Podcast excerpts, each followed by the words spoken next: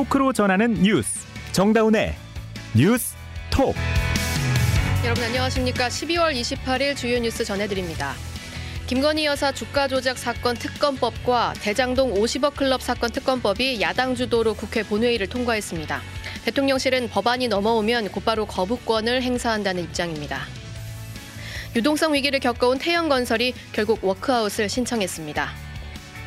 윤석열 대통령이 김대기 비서실장을 이관섭 정책실장으로 교체하는 인사를 단행했습니다. 후임 정책실장에는 성태윤 연세대 경제학부 교수가 내정됐습니다.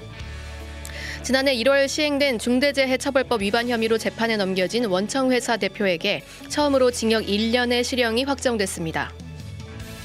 국방부가 정신전력교육 기본교재에 독도를 일본과의 분쟁 지역이라고 표기한 것으로 드러나 오늘 전량 회수가 결정됐습니다. 오늘 방송은 CBS 레인보우와 유튜브 노커 채널에서 화면으로도 보실 수 있습니다.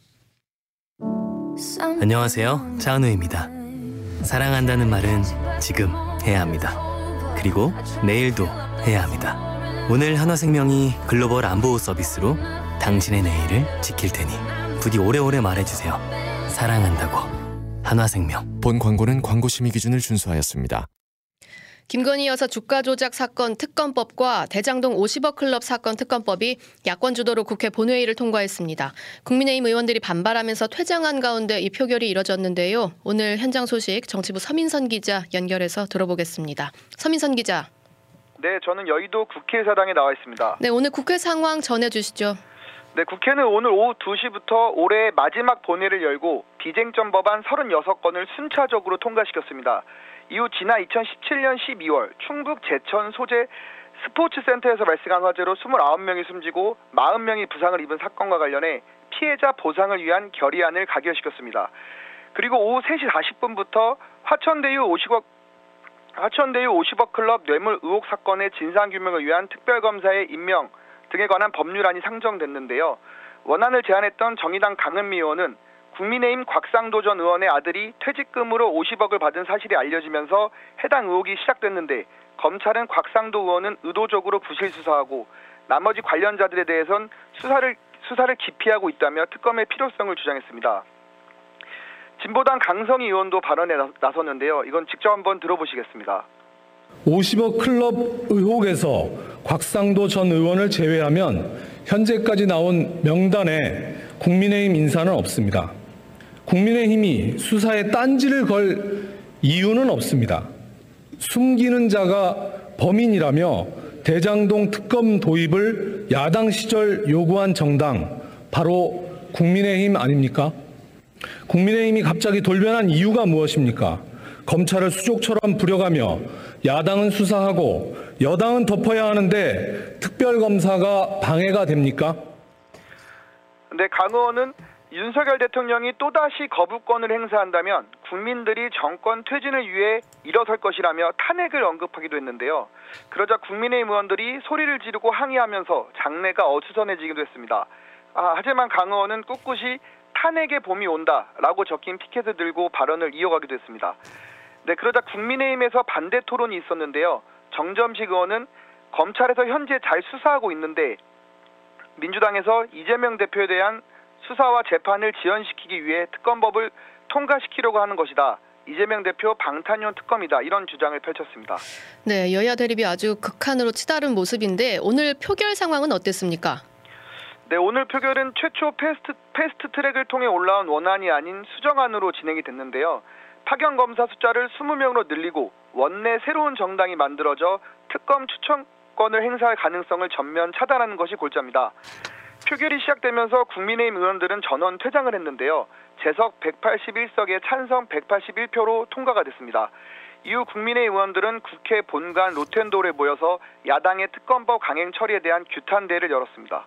네, 김건희 여사 주가 조작 사건에 대한 특검법도 굉장히 주목받고 있는데 이 표결은 어떻게 됐습니까? 아, 네, 바로 다음 법안으로 상정이 됐는데요. 현장 분위기는 50억 어, 클럽 특검법보다는 더욱 뜨거웠습니다. 50억 클럽 특검법과 마찬가지로 수정안이 상정됐는데요. 대통령이 탈당해서 특검을 셀프 추천할 가능성까지 원천 차단하겠다는 것이 골자입니다. 어, 이걸 대표 발의한 정의당 이윤주 의원의 제안 설명 직접 들어보시겠습니다. 법 앞에 만인은 평등하다는 민주국가의 원리를 검찰이 대통령 부인에게만 적용하지 않겠다는 방증입니다. 평범한 보통 시민들은 이것을 성역, 특권, 반칙이라고 말합니다. 윤석열 대통령이 그토록 강조하는 공정과 상식, 법치에 부합하는지 국민 눈높이에 맞다고 보는지 되묻고 싶습니다. 네, 그러자 국민의힘 이미자 의원 역시 반대 토론에 나섰는데요. 이것도 직접 한번 들어보시겠습니다. 오직 야당에 의한 야당을 위한 야당의 총선용 법안일 뿐입니다. 그래서 저는 이 법을 반대합니다.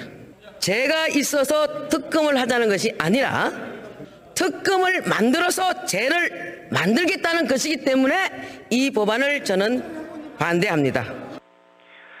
네, 어, 앞서 퇴장했던 국민의힘 의원들이 돌아오지 않은 채로 표결이 이뤄졌고 재석 180석 중 180명이 찬성하면서 가결됐습니다. 어, 일각에서는 오늘이 올해 마지막 본회의인 만큼 이태원 참사 특별법도 통과 어, 이- 이태원 참사 특별법도 통과되지 않겠냐 이런 관측이 있었는데요. 여야 원내대표가 내년 1월 9일까지 상정하기로 합의하면서 일단 오늘은 넘어갔습니다. 네, 두 법안이 야당만의 이제 단독 주도로 통과가 된 상황인데 대통령실의 반응은 어떻습니까? 네, 그 쌍특검법이 본회의를 통과하고 채 10분도 지나지 않은 상황에서 바로 입장이 나왔는데요. 네. 즉각 거부권을 행사하겠다 이렇게 밝혔습니다. 원래 법상으로는 정부가 법안을 송부받은 뒤 15일 이내에 거부권을 행사할지 결정할 수 있는데요. 오자마자 바로 국회로 돌려보내, 돌려보내겠다 이런 의지를 내비친 것으로 보입니다. 어, 대통령실 관계자는 거부권 행사 배경에 대해 법안이 얼마 법안이 얼마나 문제가 있는지 언론에서도 여당에서도 설명을 해왔다면서 지금까지의 특검은 여, 여야가 합의로 처리해왔다. 야당에선 야당이 임명한 경우가 있었다고 하지만 그 경우에도 여야 합의로 했던 것 이렇게 지적했습니다. 그 용산 대통령실은 총선을 앞두고 흠집 내기를 위한 야당의 정치 특검이라는 입장을 다시 한번 강조한 겁니다. 네, 여기까지 정치부 서민선 기자였습니다. 윤석열 대통령은 오늘 김대기 비서실장을 이관섭 정책실장으로 교체하는 인사를 단행했습니다. 후임 정책실장에는 성태윤 연세대 경제학부 교수가 공석이던 안보실장에는 장호진 외교부 1차관이 각각 내정됐습니다. 박정환 기자가 보도합니다. 윤석열 대통령은 오늘 김대기 비서실장을 이관섭 정책실장으로 전격 교체하는 등 대통령실 인사를 단행했습니다. 지난해 5월 취임 이후 약 20개월 만에 처음으로 비서실장을 교체한 겁니다. 김 실장은 사임 이유에 대해 대통령 임기의 3분의 1 정도 되는 20개월 동안 소임을 다했고 윤 대통령에게 먼저 사의를 표했다고 밝혔습니다. 김대기 대통령 비서실장입니다. 지금처럼 어, 국내외 여건이 이렇게 어려운 적은 없었던 것 같습니다. 어, 저는 하여간 최선을 다했다고 생각은 하지만 그래도 어, 많이 부족했던 것이 사실입니다. 후임인 이간섭 실장은 지난달 30일 신설된 정책실장직에 승진 기용된 지 한 달도 안 돼 비서실장으로 이동하게 됐습니다. 신임 정책실장으로는 학자 출신이자 1970년대생인 성태윤 연세대 경제학부 교수가 내정됐습니다. 공석이었던 국가안보실장에는 장호진 외교부 1차관이 외교부 1차관 후임으로는 김홍균 주 독일 대사가 내정됐습니다. 이번 인사는 내년 총선을 앞두고 여권 전반의 인적 쇄신 차원에서 대통령실 역시 새롭게 재편하겠다는 의지가 담긴 것으로 해석됩니다. 앞서 지난달 30일 수석 비서관을 전원 교체한 데 이어 3명의 실장도 모두 바뀌면서 대통령실은 2기 체제에 본격 접어들게 됐습니다. 용산 대통령실에서 CBS 뉴스 박정환입니다. 여러분은 지금 뉴스다운 뉴스 정다운의 뉴스톡을 듣고 계십니다. 유동성 위기를 겪어온 태영건설이 결국 워크아웃을 신청했습니다. 부동산 프로젝트 파이낸싱의 부실로 인한 건설업계와 금융업계의 동반 위기 등 파장이 만만치 않을 것으로 보입니다. 먼저 박지환 기자가 보도합니다. 시공 능력 평가 16위 중견기업으로 꼽혀온 태영건설이 유동성 문제를 해결하지 못하고 결국 오늘 워크아웃을 신청했습니다. 어제까지만 해도 경영 정상화를 위해 다양한 방안을 검토 중이라며 워크아웃에 선을 그었지만 오늘 만기가 돌아온 서울 성수동 오피스 개발 사업 관련 480억 원의 PF 채무를 갚지 못한 겁니다. 태영건설의 순수 부동산 PF 잔액은 3조 2천억 원으로 이번 달까지 만기인 보증 채무액만 3,900억 원이 넘습니다. 주 채권은행인 산업은행은 국민은행 등 다른 채권단과 함께 태영건설의 추가 자구 계획 등을 검토한 뒤 다음 달 11일까지 워크아웃 개시 여부를 결정할 예정입니다. 당장 정부는 관계부처 합동 회의를 통해 태영건설 분양 계약자와 협력업체 피해를 최소화하고 건설업과 금융시장 종합 지원 대책을 추진하겠다고 밝혔습니다. 김주연 금융위원회 위원장입니다. 분양 계약자와 협력업체 보호 조치들을 즉각 이행할 것입니다. 이미 마련돼 있는 시장 안전 조치를 즉각 가동하고 하지만 금융권 전체의 부동산 PF 대출 잔액만 올해 9월 말 기준으로 134조 원이 넘어 고금리와 부동산 경기 둔화 속에 건설사 도미노 도산은 물론 금융권 부실로까지 이어질 수 있다는 우려도 나옵니다. CBS 뉴스 박지원입니다. 이어서 태영건설의 워크아웃 신청에 따른 채권단의 후속 절차를 이준규 기자가 정리했습니다. 태영건설이 워크아웃을 신청함에 따라 주채권은행인 산업은행은 채권자 협의회 소집을 통보했습니다. 산업은행은 우선 태영건설의 경영 상황과 자구 계획을 설명하고 각종 협의회 안건 등을 논의하기 위해 내년 1월 3일 채권자 설명회를 엽니다. 이 내용을 바탕으로 8일 뒤인 1월 11일에는 금융채권자 협의회 1차 회의가 열리게 되는데 이 자리에서 워크아웃 개시를 위한 결의 절차를 진행하게 됩니다. 1차 협의회에서는 워크아웃의 개시 여부, 채권 행사의 유예 여부와 기간, 기업 개선 계획 수립을 위한 실사 진행, PF 사업장 관리 기준 등을 결정하게 됩니다. 태영건설이 자력으로 채무 상환을 하는 것이 불가능하다는 데에 산업은행과 국민은행, 신한은행 등 채권단이 75% 이상이 동의하게 되면 워크아웃 절차가 개시됩니다. 워크아웃이 개시되면 채권단은 기본 1개월, 자산부채 실사가 필요한 경우에는 3개월 등 최대 4개월의 채권 행사 유예 기간을 부여합니다. 주채권은행인 산업은행은 기업 개선 계획을 만들고 채권단은 이 유예 기간 내에 의결하며 의결이 이루어지면 다시 1개월 이내에 약정까지 해야 합니다. 워크아웃 개시 여부는 태영건설이 채권단이 납득할 만한 정상화 방안을 내놓을 수 있느냐에 달려 있습니다. 알짜 자회사의 매각은 물론 사주 일가의 사재 출연 등이 뒷받침돼야 채권단을 설득할 수 있다는 전망이 나오고 있습니다. CBS 뉴스 이준규입니다. 지난주 대법원이 일제 강제동원 피해자 유족들이 일본 기업을 상대로 낸 손해배상에서 최종적으로 이 피해자들의 손을 들어줬죠. 오늘도 일본 미쓰비시 중공업에 대한 손해배상 소송 결과가 나왔는데요. 대법원이 피해자 승소 판결을 내렸습니다. 지금 전국 법원에 60여 건의 관련 소송이 계류돼 있는데 줄줄이 승소 확정 판결이 이어질 것으로 보입니다. 민소은 기자가 보도합니다. 대법원은 일제 강제동원 피해자 유족들이 미쓰비시 중공업과 히타치 조선을 상대로 낸 손해배상 청구 소송에서 피해자들의 손을 들어줬습니다. 대법원은 일본 기업이 피해자 1인당 5천만 원에서 1억 5천만 원씩 배상하라는 원심을 확정했습니다. 지난 21일 강제동원 피해자들이 미쓰비시 중공업과 신일철주금을 상대로 낸 손배소에서 이긴 데 이어 또다시 피해자들이 최종 승소한 겁니다. 이번 소송은 1944년 일본의 해당 기업 공장과 조선소에 끌려가 강제 노역을 했던 피해자들과 유족들이 2013년 제기했습니다. 일본 기업 측은 소송을 제기할 수 있는 소멸시효가 지나서 배상 책임이 없다고 주장했지만 대법원은 2018년 강제동원 관련 판결이 있기 전엔 피해자들이 일본 기업에 사실상 권리를 행사할 수 없었다고 지적했습니다. 피해자 유족들과 시민단체들은 만세를 외치며 대법원의 선고를 환영했습니다. 그러니까 일본은 각성하고 미스시피는 빨리 빠른 시일 내에 배상도 해주고 사죄하십시오. 한편 피해자 유족들은 윤석열 정부가 내놓았던 일본 기업들이 지급할 배상금을 국내 재단이 대신 배상하는 제3자 변제 방안에는 반대한다고 거듭 강조했습니다. CBS 뉴스 민소은입니다. 국방부가 최근 정신전력교육 기본교재를 다시 만들었는데요. 이곳에 독도를 일본과의 분쟁 지역이라고 표기하는 일이 벌어지면서 오늘 전량 회수가 결정됐습니다. 마침 국방과 외교 통일 이슈를 심층적으로 다루는 안보 열정 코너 오늘 마련돼 있습니다. 김영준 기자에게 자세한 내용 들어보겠습니다. 어서 오세요. 안녕하세요. 네, 일단 그 기본 교재에서 지금 문제가 된 부분이 뭔가요? 그게 너무 많아가지고 어디서부터 해야 될지 모르겠는데 너무 많군요. 일단 네. 독도부터 말씀드리겠습니다. 예. 198페이지에 보시면은 한미 동맹 중요성을 설명하면서 이렇게 언급한 구절이 있어요. 어, 한반도 주변은 중국, 러시아, 일본 등 여러 강국이 첨예하게 대립하고 있다. 네. 생략하고 독도 문제 등 영토 분쟁도 진행 중에 있어 언제든지 군사적 충돌이 발생할 수 있다. 독도 문제 등 영토 분쟁 껴 있네요. 네. 얼핏 들으면 그렇네 할 수 있는데 이건 우리 정부 공식 입장과 다른 이야기거든요. 예. 외교부 임수석 대변인의 오늘 브리핑 내용입니다. 독도는 역사적, 지리적, 그리고 국제법적으로 명백한 우리 고유의 영토입니다. 독도에 대한 영유권 분쟁은 존재하지도 않습니다. 또한 독도는 외교 교섭이나 사법적 해결의 대상도 될 수 없다는 점을 다시 한번 분명히 말씀드립니다.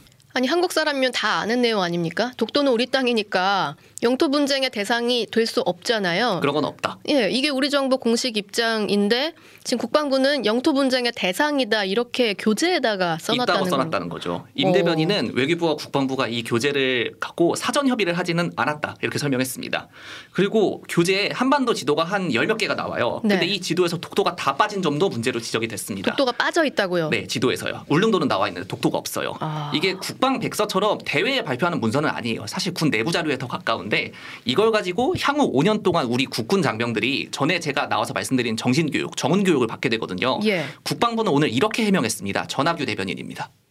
주어들이 이들 국가지 않습니까? 주변 국가. 주변 국가들이 뭐 영토에 대해서 여러 가지 주장을 하고 있다 하는 얘기를 하는 것이지 우리 국가가 독도를 뭐 영토 분쟁으로 인식한다. 그런 식의 기술은 아닌 것으로 알고 있고 그렇게 보시면 될 것 같습니다. 아니 그렇게 써놓고 그런 식의 기술은 아니라고 하니까 해명이 좀 잘 이해가 가지 않는데요. 그러니까 이 브리핑 직후에 윤석열 대통령이 결코 있어서는 안 될 일이라고 크게 질책하고 예. 즉각 시정 등 엄중 조치하라고 지시했겠죠. 음. 국방부는 중요한 표현 사항에 문제점이 식별됐다면서 전량 회수해서 보완하고 문제점들은 감사 등을 통해 조치하겠다고 설명했습니다. 네. 교재 지필진 명단에 보면은 국방부 김수광 정책기획관, 김성구 국- 정책기획차장, 추동호 정신전력 문화정책과장 등이 적시돼 있는데 뭐 책임을 면하기가 좀 어려울 것 같습니다. 아니, 도대체 어떤 배경으로 이런 기술이 들어갔는지 꼭 확인을 제대로 해야 될 것 같은데 앞서 말씀하셨던 게 뭐 한두 개가 문제가 아니다라고 하셨잖아요. 또 어떤 부분이 잘못됐습니까? 83페이지에 보면은 민주화 과정을 설명하면서 어, 앞에 좀 생략하고 정부 주도의 경제 성장 을 추진하는 과정에서 일부 과오도 발생했다 이렇게 일부 적어놨습니다. 과오요?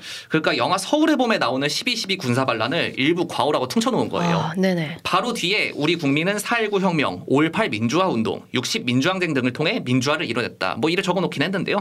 2019년에 나온 교재에서는 수십 년에 걸친 장기간의 권위주의 정부 체제 하에서 민주화를 지연시키면서 부정부패와 과도한 중앙 집중 현상 등 여러 폐단이 나타났다. 나타났다. 이렇게 적어놓은 것과 좀 대조되네요. 아 이게 이전 버전엔 이렇게 적혀 있었다는 거죠. 네. 군부 독재 정권의 과오는 사실은 부당한 명령에 복종해야 하느냐 아니냐 이 문제로 이어집니다. 네. 왜냐하면 군인은 합법적으로 국가 폭력을 독점하기 때문입니다. 그런데 군인 정신을 다룬 항목이 또 있는데 여기에 보면은 상관에 대한 충성, 규율, 기강 이런 건 강조하고 있는데 기존에 있었던 명령과 복종의 한계 에 대한 언급은 사라졌습니다. 아. 이거는 무슨 말이냐면 불법적인 명령은 복종하지 않아도 되고 오히려 복종하면 그게 잘못이다 이런 건데 이런 기술은 아예 사라졌어요. 어, 상당히 문제가 크네요. 근데 또 있습니까? 22페이지에 보면은 이승만을 비롯한 지도자들의 해안과 정치적 결단으로 공산주의의 확산을 막고 자유민주주의를 대한민국의 정치 체제로 선택했다 이렇게 적었습니다. 예. 근데 83페이지에 4.19 혁명이 언급되긴 하는데요. 3.15 부정선거나 뭐 4.45입 개헌 등 이전 대통령의 과오는 이 교재 전체적으로 봐도 전혀 언급되지 않습니다. 어. 마침 국가보훈부가 지난 성탄절 날에 세계 속 독립운동을 주제로 우리나라 독립을 세계에 호소했던 독립운동가들을 2024년 독립운동가로 설정해서 발표했어요. 1월이 이승만 전 대통령입니다. 아 근데 과오도 많잖아요. 근데 전혀 그런 부분이 이번엔 다 빠졌다는 건가요? 이게 끝이 아닙니다. 사실관계가 아예 틀린 것도 있습니다. 예. 어, 북한은 국가로 김일성 찬양가를 사용한다. 이런 말이 17페이지에 있거든요. 네. 근데 북한 헌법에 따르면 북한은 애국가입니다. 음. 우리나라 거랑은 다릅니다. 근데 이 가사에는 김일성 찬양 내용이 없어요. 왜냐하면 아. 47년에 만든 노래입니다. 그렇군요. 김일성이 1인 독재 체제 확립하기 전에 만든 거거든요. 어 그런데 김 기자가 보기엔 지금 1년에 이런 일들이 왜 일어났을까요? 제가 전에도 말씀드렸는데 군인은 정치적 중립을 지켜야 되지만 문민 정치인에 복종해야 하는 신분입니다. 네. 정치가 특정한 의도를 갖고 군에 개입하면 군에서는 사실관계까지 뒤트는 이런 일이 생기는 거예요. 합동참모본부 공보실장을 지냈던 커뮤니케이션 앱 마편을 운영하는 엄효식 대표입니다. 규제가 어느 정도 완성이 되는 과정에서는 다양한 사람들의 의견이나 다양한 사람들의 시각으로 규제를 좀 들여다봤어야 되거든요. 레디팀 차원에서 이것을 다르게 해석할 만한 사람이 있는지 없는지도 좀 다양하게 들어봤어야 되고 여러 사람의 의견을 듣고 어, 반영을 했더라면 이런 독도 문제라든가 이런 것들은 좀 사전에 걸릴 수 있었을 텐데 이제 그런 게 좀 부족했던 것 같아서 좀 아쉽죠. 그 사실관계까지 틀린 내용도 들어갔다. 오늘 김영준 기자와는요 본 방송 이후에 유튜브 뒷담에서 조금 더 이야기를 이어가 보도록 하겠습니다. 김 기자 수고했습니다. 다음 소식입니다. 지난해 1월 시행된 중대재해처벌법 위반 혐의로 재판에 넘겨진 원청회사 대표에게 처음으로 징역 1년의 실형이 확정됐습니다. 송영훈 기자가 보도합니다. 지난해 3월 경남 함안 소재 한국제강 공장에서 하청업체 소속 60대 노동자가 1.2톤 무게의 방열판에 깔려 숨지는 사고가 일어났습니다. 검찰은 원청인 한국제강 대표 A씨에 대해 경영관리자로서 안전조치 의무를 다하지 않았다며 중대재해처벌법 위반 혐의 등을 적용해 재판에 넘겼습니다. 1심과 2심 재판부는 모두 징역 1년을 선고했고 대법원도 오늘 검사의 상고를 기각하고 원심을 확정했습니다. 지난해 1월 중대재해처벌법 시행 이후 첫 실형 판결이면서 대법원이 처음으로 중대재해법 위반 피고인에 대해 심리한 사건이기도 합니다. 이번 사건의 법률적 쟁점은 중대재해처벌법과 산업안전보건법 위반죄의 경합관계를 어떻게 볼지 여부였습니다. 대법원은 두 법은 산업재해 또는 중대재해를 예방하고 노동자의 안전을 보호하는 것을 목적으로 한다며 한 개의 행위가 여러 죄에 동시에 해당하는 상상적 경합으로 판단했습니다. 두 죄를 실체적 경합으로 보면 형량을 절반까지 더 늘릴 수 있지만 상상적 경합의 경우 무거운 죄 하나로만 처벌할 수 있습니다. 대법원은 함께 기소된 한국재간 법인에 대해서도 벌금 1억 원을 확정했습니다. 한편 지난해 1월 법 시행 이후 현재까지 1심 선고가 난 사건은 모두 12건이지만 실형 선고는 오늘 한국재강 사건이 유일합니다. CBS 뉴스 송영훈입니다. 정부가 폐지 수입 노인에 대해 첫 실태 조사를 했습니다. 전국적으로 4만여 명의 노인들이 하루 5시간 넘게 거리를 돌면서 한 달에 20만 원이 채 안 되는 돈을 벌고 있었습니다. 조혜령 기자가 전해드립니다. 폐지를 수집하는 노인이 전국에 약 4만여 명인 것으로 조사됐습니다. 보건복지부는 오늘 폐지 수집 노인 실태조사 결과를 발표했습니다. 전국의 고물상 4천여 개 중 지역 대표성을 가진 105개를 표본으로 줄여 전 지역으로 확대 폐지 수집 노인 수를 계산했습니다. 폐지 수집 노인의 평균 연령은 76세로 하루 5시간 주 6일 폐지를 주어 한 달에 16만 원가량을 벌고 있었습니다. 시간당 수입으로 따져보면 1,200원꼴로 최저임금의 13% 수준입니다. 폐지를 줍는 이유는 생활비를 벌기 위해서가 54%로 가장 높았고 용돈과 건강 관리가 뒤를 이었습니다. 노인 일자리에 참여하고 싶다고 응답한 폐지 수집 노인은 절반에 달했지만 참여 비율은 9%에 그쳤습니다. 이에 따라 정부는 내년부터 폐지 수집 노인 전수조사를 실시해 노인 일자리 정책에 반영할 계획입니다. 보건복지부 이기일 1차관입니다. 현재 시간당 1,226원으로 최저 수준에도 한참 미치지 못하는 폐지 수입 소득보다도 더 나은 노인 일자리 사업을 소개하고 연계하겠습니다. 또 폐지 수집을 계속하겠다는 노인들에게는 재활용 사업을 통해 월 38만 원의 소득을 보장할 예정입니다. CBS 뉴스 조혜령입니다. 이어서 날씨 전해드립니다. 김수진 기상 리포터. 네, 이번 주 들어 추위 걱정은 한시름 덜었습니다만 연일 미세먼지가 심수를 부리고 있습니다. 대기 정체 속에 전일 미세먼지가 계속 쌓이면서 오늘 밤과 내일도 중서부와 전북, 경북권을 중심으로 계속 공기질이 좋지 않겠고요. 그 밖에 전남, 경남 지역에서도 내일 일시적으로 공기가 탁해지는 곳이 있어서 호흡기 관리 꾸준히 잘 해주셔야겠습니다. 그 밖에는 오늘 밤 전남 동부 지역을 중심으로 눈이 살짝 날리는 곳이 있겠고 내일은 비교적 맑은 날씨가 이어지겠습니다. 다만 오늘 늦은 밤부터 내일 오전 사이에 충남과 호남을 중심으로 가시거리 200m 미만의 매우 짙은 안개가 끼는 곳이 있어서 교통안전에 유의하시기 바랍니다. 내일 아침 기온은 서울과 대구 영하 2도, 원주 대전 영하 3도, 광주 0도로 오늘과 비슷하거나 좀 더 높겠고요. 한낮 기온은 서울 청주 6도, 광주 대구 9도, 강릉 11도로 여전히 평년 기온을 다소 웃돌겠습니다. 그리고 이후 당분간 새해 초까지도 큰 추위는 없겠습니다만 이번 주말 주일 사이에 전국에 비나 눈이 내리겠습니다. 그리고 이렇게 눈비가 내리면서 올해 마지막 해넘이는 대부분 보시기가 어렵겠고요. 새해 첫 해맞이는 동해안과 제주를 제외한 내륙 대부분 지역에서 대부분 가능할 것으로 전망됩니다. 날씨였습니다. 국방부가 정신 전력 교육 기본 교재에 독도를 일본과의 분쟁 지역이라고 표현하는가 하면 12.12 군사 반란을 일부 과오로 축약해서 논란이 되고 있죠. 그 일부 과오 때문에 쓰러진 아까운 목숨 정말 수없이 많고요. 서울의 봄이 10년 넘게 미뤄지면서 우리 사회는 지연된 민주화로 지금까지도 많은 대가를 치르고 있습니다. 오늘 본방송 이후에는 뒷담에서 이 이야기를 좀 더 이어가 볼 텐데요. 안보 열전 담당하는 김영준 기자가 영화 서울의 봄 뒷이야기부터 쭉 준비했습니다. 여러분 유튜브 녹화 채널로 넘어와 주십시오. 고맙습니다.